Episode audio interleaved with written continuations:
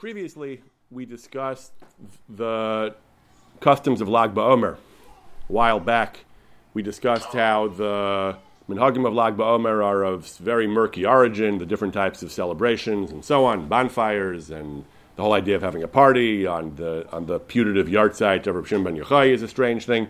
We mentioned one of the great opponents of Lag BaOmer festivities was the Shoel Meshiv, Rabbi Yosef Shaul Nathanson, one of his many objections, besides the fact that he felt it was pagan, chukas and so on, Darkei Emori, I think he says, besides that, he said it's Baltashkis, one of the customs they used to have in one of the customs they used to have on Lag BaOmer. It's not as common today, but they used to just take things, clothing, garments, expensive ones, and just burn it in the bonfires. Today they burn mostly wood, hopefully uh, scrap wood and waste wood, but they used to actually uh, burn clothing, burn valuable textiles. And one of the Shoel Meshiv's numerous objections to, the, to this custom was that it's baltashkis. You're, you're wasting perfectly good, perfectly good property for no reason at all, for no good reason. That was one of the many objections that he made to Lag BaOmer. We're going to study tonight three chuvos of the Sefer Torah Lishma, all of which concern Baltashkis, and in one of which he actually addresses this question of whether the Lag BaOmer festivities involving burning textiles, burning clothing, it, why it's not Baltashkas. He actually was more favorable toward Lag BaOmer. He actually felt it was fine. It was not Baltashkas. The Torah Lishma is a fascinating work. It was published by a grandson and someone else, a grandson of the Ben Ish Chai, Yosef Chaim of Baghdad. The Sefer itself was written as though it was a manuscript he had found, the Ben Ish Chai had found from uh, a chacham of centuries earlier about 300, about 300 years ago. The, the chuvas are signed, the, the curious name of Yecheskel Kachli, that, uh, that, that, the, the chuvas are signed Yecheskel Kachli, an odd name, but, but, the, but the, the manuscript presents itself as having been as having been this, uh, this, this, this, old work by, uh, by, a, by a chacham of centuries ago called Yecheskel Kachli. The Ben Ish Chai's grandson says it was really, it was actually his father's own, his grandfather's own work. It was actually a, a work by the Ben Ish Chai he wanted to do Torah Lishma. He wanted to compose Torah without taking any credit for it, without uh, just pure Torah, without any kavod and glory and reputation. So he, he published some works uh, under a pseudonym without, uh, in, order not to take credit for it. Why the grandson decided to give away the secret? Maybe it was after his, uh, his grandfather had died. In any event, it, this, this claim is widely accepted as true that the Torah Lishma Simcha has a picture of the Ben Ish Chai. This is a picture of Yosef Chaim of Baghdad. Yosef Chaim lived, thank you Simcha, lived about 150 years ago. He was one of the greatest Chachamim of Iraq. He was a, uh, he was a noted posek and Kabbalist. He wrote a number of beloved and classic, classic works in halacha and other areas of Torah. He wrote the Rav Pa'alim, those are his chuvos that he published under his own name. He wrote Ben Ish Chai al Torah, which has a lot of halacha as well as other aspects of Torah as well. He was also a great Kabbalist, as we mentioned. Rav Pa'alim has Kabbalistic sections. He wrote the Ben Yehoyada, a, a, a, work on a, a, work on Gemara on Agada, I think primarily. He, wrote, he was a he, he was an outstanding posek in, in Iraq, and the three chuvas tonight are again are from the Sefer Torah Lishma, which he never admitted were his, but are widely considered to be his. All three of these chuvas deal with Baltashkas. The first tshuva deals with the question of kisui, kisui hadam, the mitzvah of when you, when you slaughter a chaya or an oaf, a wild animal like a deer, or an oaf like a chicken, even a domesticated chicken. There's a chiyuv of kisui hadam to cover the blood, a mitzvah called kisui hadam. We had it, I think, in last week's parsha, in, in uh, two weeks ago in Parshas Kedoshim, uh, Kedoshim or Emor, I forget already. Uh, we don't do it. Uh, we don't do it to a behemoth, to a sheep or a cow, but we do it to birds like chickens and chayas. The question is, can you use pr- property, useful property, like uh, can you burn a uh, clothing? Can you burn a furniture and use the ashes to do kisi adam? Question number one. The second tshuva is the one that deals with Lag BaOmer and various other cases, as we'll see when we get to it. And the third tshuva deals with using items like scrap paper, giving them to your child to just play with and tear up and, and ruin and so on. The, the, kid enjoys it. The kid gets a kick out of it. It's not exactly the most productive use of the paper. It's not what paper was intended for, at least back then. But it was a sort of productive use of paper. It was, it was, a, it was a useful use of the paper to give it to a child to play with. Is that baltashkas? In all these cases, he, he, he is lenient. He has reasons why none of these cases violate Baltashkis. There are certain threads that, that are common to all the chuvas. There's certain, certain points that are particular to individual chuvas. But we'll, we'll go through briefly all his three chuvas on Baltashkis and see how he applies it to uh, about a half dozen different scenarios, including the, the customs of Lag BaOmer. So in the first tshuva, he deals with the question of kisui adam. The halacha is, again, when you slaughter birds or chayas, you have to perform the ritual of kisui adam. That means that, that you're supposed to make a kind of sandwich of the blood. There's supposed to be loose earth under the blood, then the blood, then loose earth on top of the blood. V'chiso ba'afar. The pasuk says v'chiso ba'afar. You should cover it with earth. Chazal darshan it means top and bottom with earth. So you're supposed to have a covering. The, the, the blood is supposed to be sandwiched, embraced by earth, top and bottom. Earth is earth. Earth is dirt, the kind of stuff in the ground. Chazal have a complicated sugya. We have all kinds of other, certain other types of granular, dirt-like substances are okay as well, including ashes. Ashes are also acceptable. In Hebrew, it's, uh, it's a little bit of a play on words. Afar with an ayin is dirt. Afer with an aleph is ashes. Even though the Torah says Afar, not Afer, but Chazal have, have drushes that Afer is included as well. Accordingly, the Gemara brings accordingly the Gemara brings a brisa. If someone is traveling and he's on the road, he doesn't have suitable dirt. He's in a desert where the dirt is not suitable. He doesn't have suitable dirt, and he wants to slaughter an animal and do the mitzvah of kisei adam. So what should he do? So it says if he has clothing, he can burn the clothing and use the ashes of the clothing to uh, do the kisei adam. If he has if he has coins, gold coins, he can he can uh, file down the coins. He can he can crumble. He can grind the coins into gold dust and use the gold dust to cover the animal. That's a very expensive way to do the mitzvah, but that's what the Gemara says. If he has no other choice, that's what he can do. He can use ashes of his clothing. He can burn his clothing to ashes.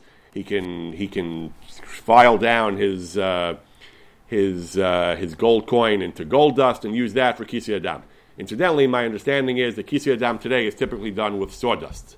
Sawdust, wood sawdust, is, is explicitly mentioned by the Gemara as something you can use, and I believe today they often, they, they, they generally use sawdust in the slaughterhouses. So the Gemara. Are you allowed, are you allowed to substitute doing something like uh, meaning one mitzvah, which is to cover uh, blood, and do something like uh, something wasteful as uh, as uh, your your gold coin to be able to do that? Yes, that, that, that, that's a very good question. That, that, that's exactly the question that the Torah Lishma is going to deal with. On the one hand, there's a mitzvah of kisui adam, a positive commandment. On the other hand, there's navera baltashkis, of not wasting. So that's going to be the, the central question he grapples with. Is, is that mutter? Is that mutter? Why is that mutter? How do we understand uh, the, the correct balance between those two mitzvahs? Exactly. So he begins, he brings this Gemara, and he says, does it make a difference? Are we talking about uh, only clothing which is worn out and is rags anyway? It's, it's, it's, headed for the garbage anyway. It's not very useful. Or maybe it's talking even about uh, good clothing. Again, uh, by gold, it, it, I'm not sure what the analog for gold would be. There's no such thing as uh, waste gold. Gold is gold, unless it's you know contaminated by radioactive uh, uh, something else in it. I mean, gold is gold. I'm not sure. Clothing, you can say it's junk. There's nothing you can do with it. It's just rags. But I don't know how he would have that suffix about gold. Anyway, but he asked the question exactly as Max exactly as Max brought it up. He says, "How is it mutter? It's baltashchis." He says, he says, even though it's true, there is a principle in halacha called dochalos asay, that sometimes you can perform a positive commandment even if that entails violating a negative one. For example, if a person has a linen garment, a linen talus, and he's putting on woolen woolen tcheles, tcheles is supposed to be wool then, then that's okay because the mitzvah say of tzitzis is delched overrides the mitzvah lo say of not wearing shatnez. Normally, affixing woolen strings to a linen garment would be shatnez and would be uh, a, a lav. But if you fulfill the mitzvah of tzitzis, that's uh, that overrides the mitzvah say of tzitzis of tcheles overrides the mitzvah lo say of shatnez.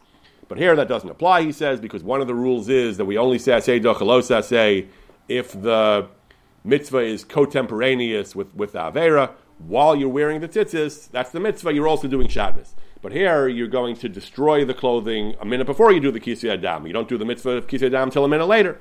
Since, they, since it's not exactly the same time, you don't say say Dachalos say. Therefore, he says, if we're weighing the mitzvah saseh of Kisei Adam against the lo saseh of Baltashkis, then the mitzvah should not override, and it should be prohibited to do this because of Baltashkis. So, the author of the Torah Lishma, he actually brings an earlier discussion about this in the in the Gaonim, cited by the Mordechai and the Beis Yosef and the Darkei Moshe. So he, gets into some fairly technical discussion, but his bottom line is he says the the Ikra din is that that it is not a problem, that there is no issue here of Baltashkes. We don't have to worry about the Isra Baltashkes. We are we are entirely free to destroy the property, destroy the talus, destroy the gold coin in order to fulfill the mitzvah of kibbud aveim, uh, of uh, kisi adam. Why he says? So he says, he, and he says, a, he makes a point which he will make in his other chuvas as well. He says, what is baltashkas? It's a biblical prohibition. What is the prohibition of baltashkas? The prohibition of baltashkas occurs in the context of the discussion about war, about waging war. The Torah says when you are engaged in a military campaign against the enemy, don't go around cutting down fruit trees. Let the fruit trees go. They're productive. They're useful. Don't wantonly destroy fruit trees. Lo sashches es etza. Do not destroy the trees. Lo sashches in rabbinic Hebrew, it's often phrased as bal tashches. Bal means no in this context. Do not. So the prohibition is against cutting down fruit trees, even in a military campaign. That's a fairly narrow prohibition. It refers to fruit trees. There is a generalization in the Talmud that it applies to other acts of destruction in general. When we talk about Baltashkis, more often than not, we mean wastefully uh, getting rid of anything, wasting anything that, that otherwise could be used for a productive purpose. That's true, the Ben Ish says. That is, that is included rabbinically in Baltashkis, but that is not the biblical prohibition. The biblical prohibition, he says, is limited to fruit trees. The language of the Rambam is like that, that the, the Lav Daraisa only applies to fruit trees. The general extended prohibition not to waste is rabbinic, he says. It's only a it's a, it's a mere rabbinic extension of the of the prohibition. Therefore, he says, the since the mitzvah of kisi adam is biblical and the prohibition is rabbinic, a, a biblical mitzvah of kisi adam can override a rabbinic prohibition of baltashkas. Now, that itself is, is, is a non-trivial assumption.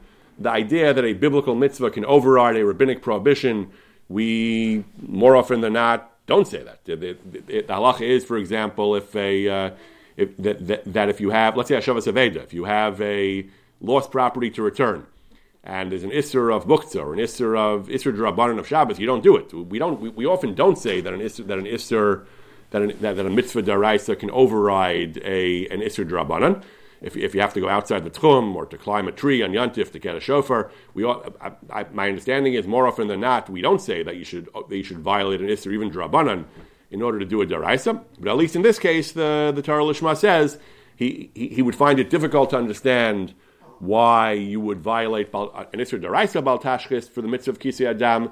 But if it's only an isser drabanan baltashkis, it's only part of the rabbinic extension of baltashkis. Then he thinks it's reasonable that Chazal would have said that in order to do the mitzvah, the mitzvah deraisa of kisi adam, they suspended their own mitzvah. Maybe they made an exception in this particular case, but they suspended. But, but they suspended their, their rabbinic mitzvah of Balt, the rabbinic extension of Baltashches in order to in order to allow for the mitzvah of kisi adam. Now we might have said something else. We might have given a different answer to this question. We might have said that there's no issue of Baltashches here because I'm doing it for a constructive purpose. I'm not, I'm, not, I'm not engaged in wanton destruction. I have a reason for doing this. My reason for, for burning my clothing, my reason for destroying my coin is to fulfill the Torah's mitzvah of baltashkas. So that, that, that's not wanton destruction. Yes? Oh. So, so, so and, and, and we'll see, the Torah Lishma himself, and some of his other chuvas, is going to make this point. He's going to justify certain kinds of destructive behavior, like Lag BaOmer, even when there's no actual mitzvah involved, simply because it's for a good reason and it's for a good, even though it's not a mitzvah deraisa, certainly, even those who defend Lag BaOmer aren't going to claim it's one of the Taryag mitzvahs. Nevertheless, it's for a, it's for a good reason, it's for a legitimate reason, so there's no baltashkas. So that's what I would have said to the question of Kisi Adam. But for some reason, the Torah Lishma does not make the argument like that. Instead, he says that they're doing it for a uh, that, that that instead he says that, that you're doing it for at least his first point is you're doing it for it's a mitzvah daraisa and it's only an issue drabanan, and therefore he says that uh, that it's mutter. And he brings another example of this that, that, he says works according to the same rule. He brings a very curious mishnah The Mishnah says that when, when the temple was, was operational, when the temple stood, when the temple was operational, they would have a kind of honor guard. It says that Kohanim and Leviim would uh, would stand guard. Not the Mepharshim explain, I think, not actual security guard to keep out riffraff, but it was a kind of honor guard like they have in Buckingham Palace, I guess, a, a kind of uh, way of showing cover to the mikdash by having people stand mishmar around the base of mikdash. And they weren't supposed to go to sleep even at night. They were supposed to be part of the covered was to stay awake. It says it was once a Ben Levi who fell asleep and they burned his clothing. There was a penalty that that that uh, as as a, as a penalty as a disincentive against falling asleep while on duty, they would burn the person's clothing if he fell asleep. Baltashkes the Ben Ish Chai says, "What kind of business is this? How can you burn clothing?" He says, "No." He says, "Baltashkes is only drabanan."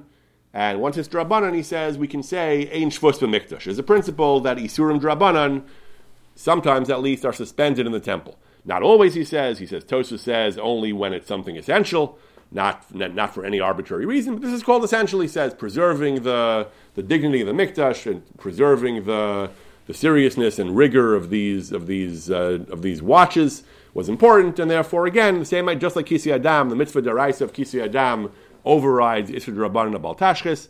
So too, he says the, the, the imperative of preserving the Mishmar, of providing strong disincentives against being lax in the Mishmar, overrides the Isra Rabbanan of Baltashkis outside fruit trees. Similarly, he says, or he says more like the other shot we said, he says that uh, we can say also, he says that Lamigdar Milsa, that for that for uh, Lamigdar Milsa to teach people a lesson, he says he says that, that whether it was for covered mikdash, he says, whether it was lemigdar milsa to teach people a lesson that they shouldn't uh, that, that, that, they shouldn't do this, he says that's enough of a reason to suspend to suspend uh, baltash. Because even if there is another solution, he says, even if we'll say for some mikdash applies, even when there's no good solution, he says. But here we can say again, here we can say that. Uh, here we can say so his first show was to say that that, that, that we say ain't for mikdash because because uh, I'm sorry, right? Right. His, his, his, first point was that the Gaonim held that Baltashka is not a midrabanan for the mitzvah of Kisi Adam, it's mutter. His second point he makes, I, I, skipped a little bit, I went a little bit out of order here. His second point is he says that the that that, that, that there's no there's no real baltashkas here at all because you really what we said you're doing it you're doing it for a productive purpose Kisi Adam is, uh, is, is important and, uh, and, uh, and, and you're doing something constructive with the, with the blood, so, with the blood, so, so, so it's not really, so it's not really Baltashkas at all. And that's why he says, he says that, that's why he says Baltashkas is only Midrabana. And again, he says we can explain that's why they burnt, uh, that's why they burnt the Ben Levi clothing, he says, because, uh, because this was something important. Or again, he says, well, Migdal was for a good reason. So because of these various reasons, either because what we were trying to accomplish here in these cases of Kisi Adam and of the Mishmar was something useful, something productive, coupled with the fact, and he says Baltashkis on, on these type of contexts, in, this, in these types of contexts is only Midrabanan. Therefore, he says Baltashkis doesn't apply. That is the first of his three shuvas. The second shuva is perhaps the most interesting and perhaps the most uh, provocative also. I'm sure some of you will, uh, I'm, I'm, sure some of you will have, so what?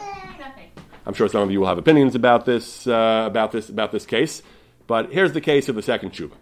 Somebody bought some silk fabric, uh, beautiful silk fabric, to give to his wife to make herself a dress, a gown of some sort.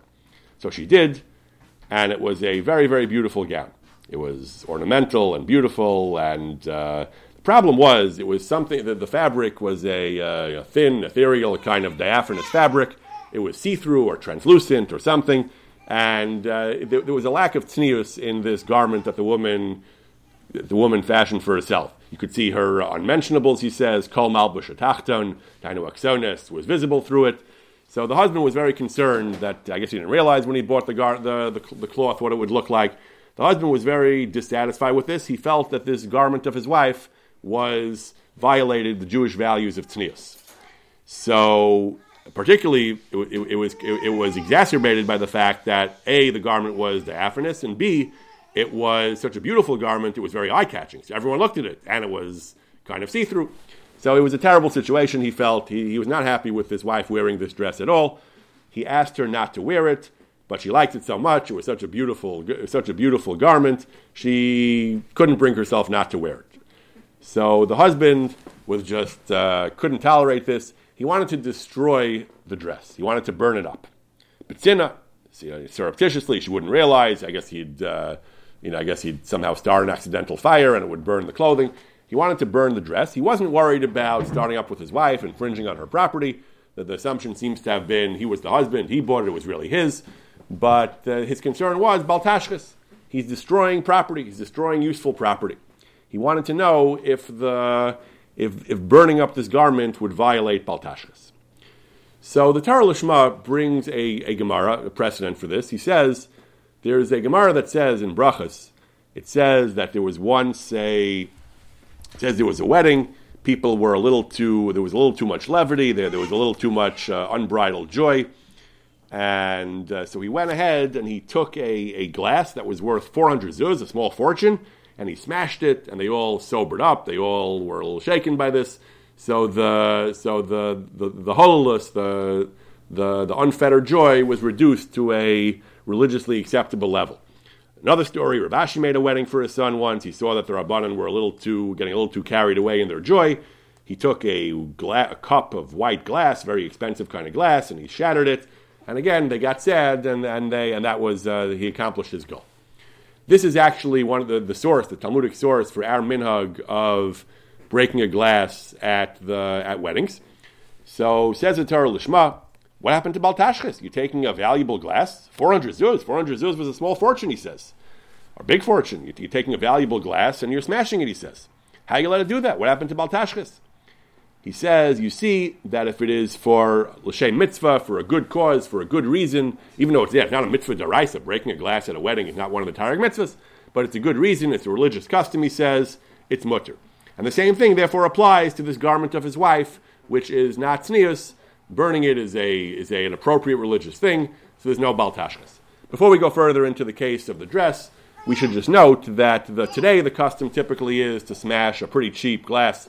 I don't think anyone thinks twice. The caterer provides it. It's a, it's a simple little thing. There are poskim who actually have said you really should not smash something cheap. You really should smash something that has considerable value. The whole point of this is to feel sad. People have pointed out people have pointed out that the, the minhag seems to have morphed from its original version. The original version in the Gemara was that you smash a glass, not, nothing to do with the chorban, you smash a glass just because it's not appropriate to have too much levity at a wedding. Too much levity in general. In general, the Gilu Barada, Ari Zivotofsky has one of his uh, Mythbusters, What's the Truth About Breaking a Glass at a Wedding. He points out that originally the minhag had nothing to do with weddings. It had to do with, nothing to do with the chorban of Yerushalayim, nothing to do with weddings. I mean, it happened at weddings, but it was a general thing you shouldn't be, you shouldn't have too much joy. You shouldn't, a person should be sober and serious and remember his place. So they smashed a glass. Later, the, the, the later poskim began to associate this with Zecher L'chorban, and today it's brought in Shulchan Aruch, and today the poskim describe it as a custom of Zecher L'chorban, like other customs we have at weddings. But either way, the point is, the Gemara, the Gemara makes a point of saying that it was a very expensive glass, and it's supposed to make you feel sad when you smash it. Nobody, feel, nobody feels sad when they smash a cheap glass that they don't think twice about. Uh, the other aspect of this is various poskim, Rav Ovadia and others have pointed out that the, the common protocol where after they smash the glass, everyone says Mazel Tov and they start singing and dancing is really inappropriate. Many, many poskim say that you should not do that. You should wait before you say Mazel That's why some say Im Eshkachech between the uh, a sad, you know, slow thing in between the about the chorban, in between breaking the glass and the music and dancing and hugging and all that. But either way, the point is, breaking the glass was supposed to make you feel bad. That's why you should use an expensive glass, according to some poskim, but although that's not the minhag. But getting back to the Torah Lishma, so he says the point of that Gemara is even an act which is fundamentally destructive is mutter when it's done in the for, when it's done in the name of some positive religious value, even if, even if it's not a formal mitzvah. He says here as well.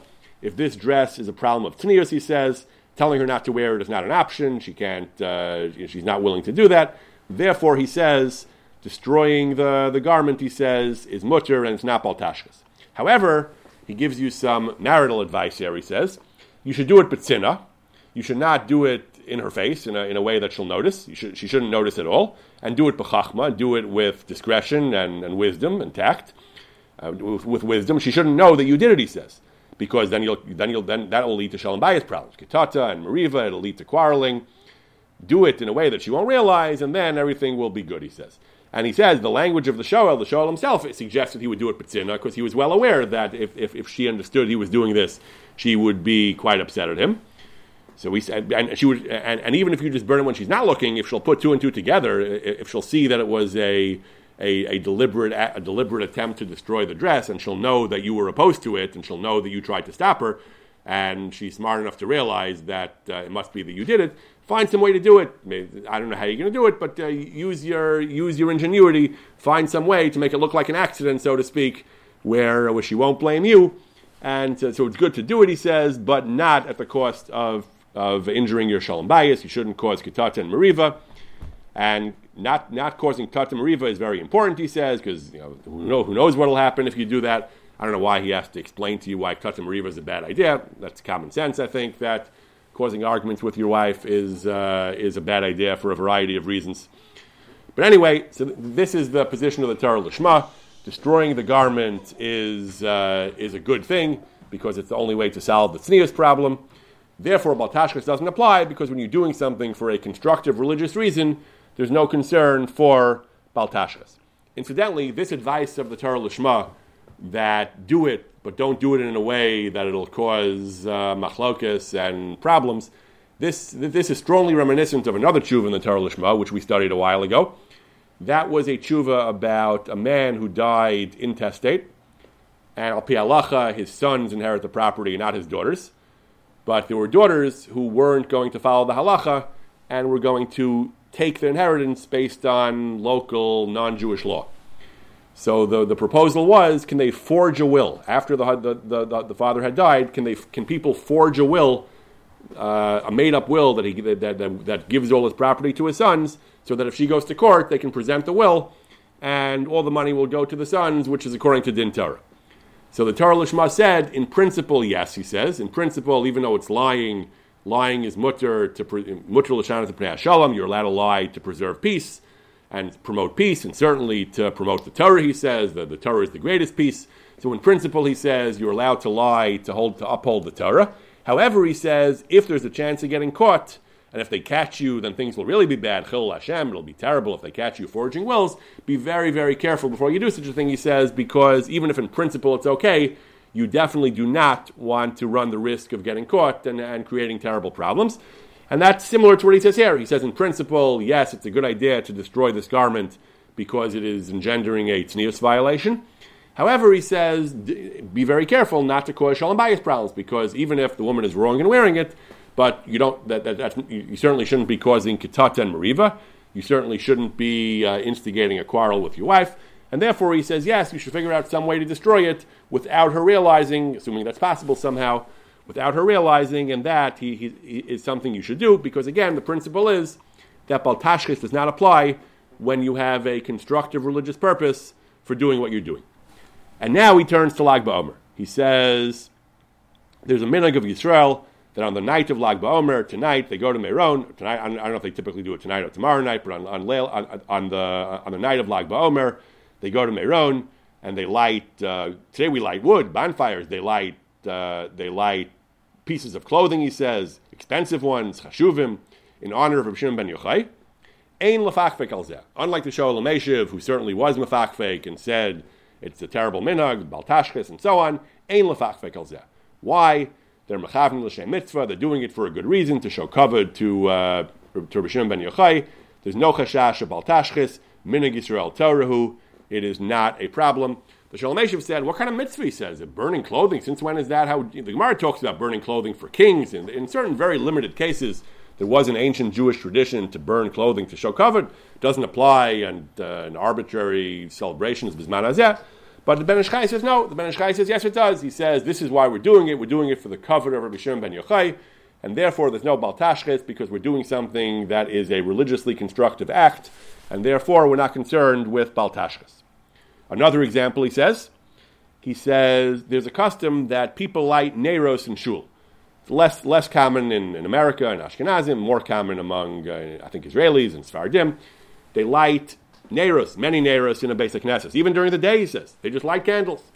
Even though he says it doesn't really contribute any useful light to the shul. It's, it, it's broad daylight. And some places they don't even have a roof, he said. They still light candles. the sun is streaming in during the day. There's absolutely no useful light that is created by the candles. Shraga Batira Mayahani. Nevertheless, he said it's not Baltashkis. We don't say you're wasting the candles. Because you do it for the covered basic necessities. That's covered to have candles burning, even if, they, even if they don't contribute useful light. That's still considered covered basic necessities or covered of the tzaddikim. We light in honor of the yahrzeit, I guess, of tzaddikim, he says. They do it l'shem mitzvah. Again, even though it's not a formal chiyuv of the Gemara, but it's done for a positive religious reason. So that's okay. Vuadin hacha, it is mutter to do this as well. This is actually an interesting, interesting thing. The, when we light Shabbos candles, we light it both because Chazal wanted it to be light in the house on Shabbos, and also we light it for covered, because it's covered Shabbos to have lights.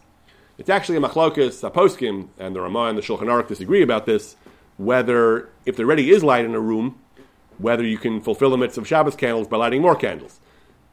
The Ramah Paskins and Bnei Ashkenaz follow Paskin that even if one woman has already lit, another woman can light, because even though there's already light in the room, it's covered Shabbos. The, just like the Ben Ish Chai says here, that having candles in shul, even during the day, is covered for the shul. Having multiple candles for Shabbos is covered for Shabbos. So the second woman is also fulfilling a mitzvah so she can light candles. Machaber says no. Machaber says that uh, if one woman lit, another woman can't light with a bracha. And this, of course, is relevant today when we have room lights. The, the minhag of many people is that they light Shabbos candles even though the room lights are on. Some posts can say you shouldn't. Rav Ovadia following the Sephardic tradition, says very strongly you should not, because unless you're actually providing useful light, that's not the mitzvah of Adlachas Ner Shabbos, he says. You have to turn off the light first, he says. And on Yantif, where, you can't turn off the light, he says you should put it on a timer, or you, or you, or you should light in another room, he says. You, you, can't just, as I recall, you can't just light because, because just, just covered, at least in the context of Ner Shabbos, he says, he doesn't accept this argument that covered is, uh, is enough of a reason to fulfill a mitzvah, is enough of a basis to fulfill a mitzvah of Ner Shabbos. But here, the Torah Lishma says, when it comes to Baltashkis, as long as you have some reason, again, all these other things are not really mitzvahs either, like Ba'omer, breaking a glass under the chuppah, they're not formal mitzvahs, but nevertheless, because there is some religious imperative to do it, therefore it's not Baltashkis, like Ba'omer is not Baltashkis, lighting the, the Neras in the basic Nessus is not Baltashkis, and similarly he says, similarly he says that burning, that, that burning the, the garment that's not Sanua, that as well is not baltashkis, he says, because you're doing it for a positive religious reason, and therefore it does not violate the prohibition of baltashkis. Once again, he said, Rabbi, yes. Rabbi, this idea of religious reason and uh, that, that uh, that's it. it. Does it matter if it's a cultural thing, a minhag, or a bunning type of thing? Because we can we can adduce all kind of customs and say, what is our custom? It's a uh, stronger. Uh, so I, I think where do we draw the line? How do we balance these things? Right, I, I, I, I think you're making a good point. That and his first tshuva as well, and tshuva on Kisi Adam, he was not so quick to say that uh, just because the mitzvah, is automatically mutter. He, he, he didn't just jump to that conclusion. He didn't bring these precedents. He started talking about how it's only drabanan and the mitzvah daraisa of Kisi. He emphasizes mitzvah daraisa of Kisi Adam, exactly as you're saying. That he, in the first tshuva he was. Uh, he gave a somewhat more limited heter. It was only because mitzvah daraisa is more important than baltashkis drabanan. These things are certainly not mitzvah daraisa. Had you just read the first tshuva, you would have probably concluded you need a bona fide mitzvah daraisa, or you need migdar milsa. Migdar milsa means it's important to to teach people a lesson, not to do bad things like falling asleep on guard. And in the first tshuva, he gave a much more limited heter of, of, of Baltashkis. You're right. He, he, implied that we need a, a much more solid mitzvah deraisa or something similar before we can go around suspending Baltashkis, even though it's drabanan. In this tshuva, though, he seems to be much more liberal, taking a much uh, looser standard, adopting a much looser standard that even though it's not a mitzvah deraisa, it's just uh, uh, a custom, like a cultural custom, like you said, of, of, of, smashing a glass at a wedding, just a minhag, or just a Rav ben Yochai minhag, which is not even from the Talmud, which is a relatively recent minhag. In this tshuva, seems to take a much, much looser standard that as long as you have any positive religious reasons, it's good enough. The Shoel Meshiv, we said, did not agree with that. Just, he said, just because you want to call it covered for a tzaddik, that's not enough of a reason to, uh, to justify Baltashkis. So, yes, I agree that the second tshuva seems to be giving you a very, very broad heter. Where do you draw the line? Uh, is, it, uh, there any line? I agree that, that that is a very good question. How, how far can you take this? I don't know. That's a, uh, that's a very good question. Uh, let me just finish this tshuva. I'll add one more point about this in a moment. He, he adds again the last point of the second tshuva also. He goes back to the point he made in the first tshuva Baltashkis, outside, fruit trees is anyway only an Isser Durabanan. It's not an Isser Daraisa. Brings the Rambam again. And uh, it only applies to trees. It doesn't apply to other types of property. Now, there's an amazing Gemara, which also seems to indicate that not every good impulse automatically justifies Baltashkis. There's a, there's a remarkable Gemara in the first parak in Chulin. The Gemara says that Rabbi Pinchas ben Yair, the, the, uh, one of the great Tanaim, was visiting the home once of Rabbi Yehuda Nasi. Rabbi Yehuda Nasi really wanted the honor and the pleasure of a visit from Rabbi Pinchas ben Yair. So it says when Rabbi Pinchas ben Yair came to visit Rebbe, he saw that Rebbe's house, Rebbe's premises, had in them certain types of animals which were dangerous. Kudnaisa chivarta, certain white mules which were they, they, had, they had a nasty kick and, and, and were, very, were, were dangerous, were, were, were, public menaces. They, they, they were threats to people. They could injure or kill people, and it's not appropriate to keep these animals around. So Rapinchas ben was not pleased.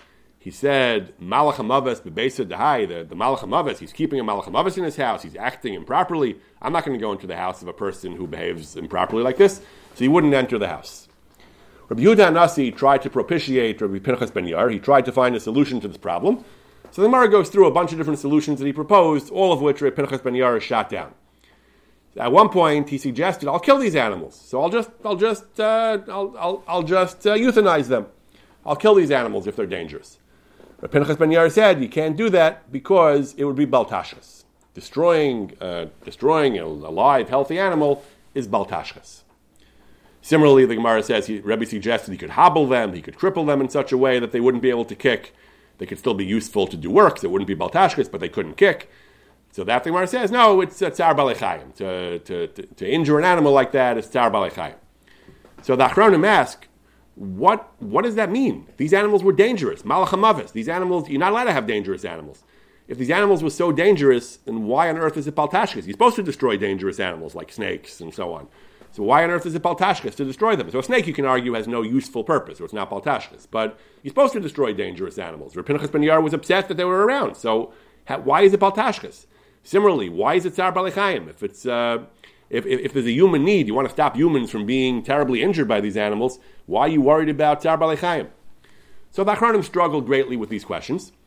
But one remarkable approach, one very striking approach by, by, by the Pri Yitzchak, Rav Yitzchak, Rav Yitzchak is that the risk was actually very, very low. The risk that these animals posed to people, they weren't, uh, they weren't, you know, wild, uh, unleashed tigers. These animals were not that dangerous. There was a small danger. The, the, the danger was non-zero, but it's, uh, but it was, a, it was a small, but a, a distinct but small danger. As we discuss in the context of COVID and other contexts, everything in life is about uh, cost-benefit analysis, about risk management.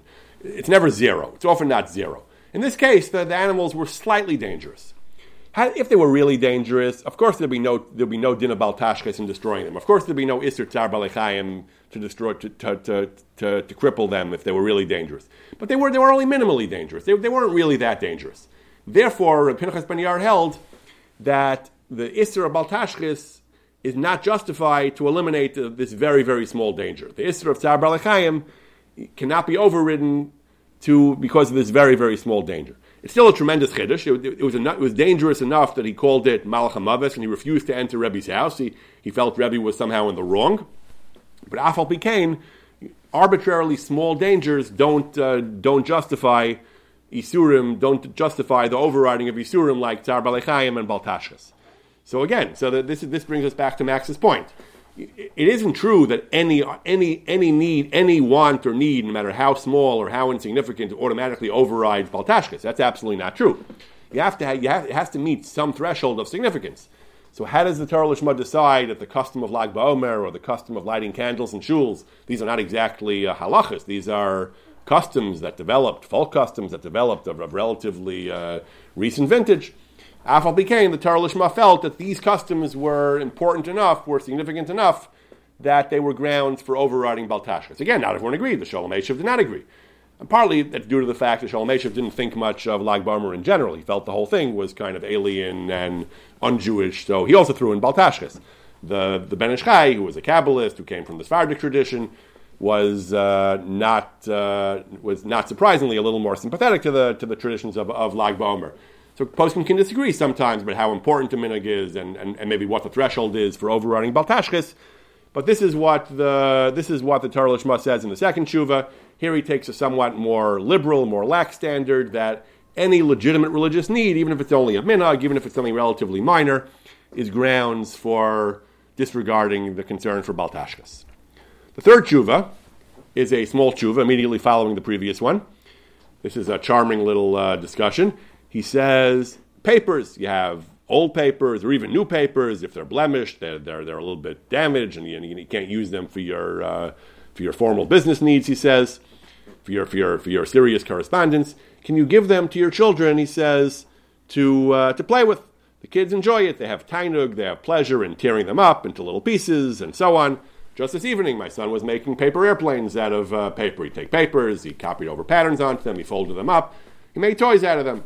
So is, is that a, so? We would have said, of course, that's mutter. Well, why? Every toy is made out of some raw material that could be useful to uh, make something sober and utilitarian out of. Instead, it was made into a toy, a chess game, a bicycle.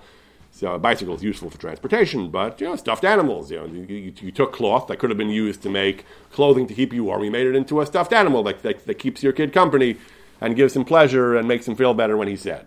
So is that mutter? Is that baltashkis? I mean, we would have said, of course not, probably. But uh, that was the, that, this is the question that faced the Torah Lishma in the third tshuva giving. So it could be the question here was more. He wasn't really making it into a toy per se. He wasn't taking it not like my the case of my son who was actually making paper airplanes out of it.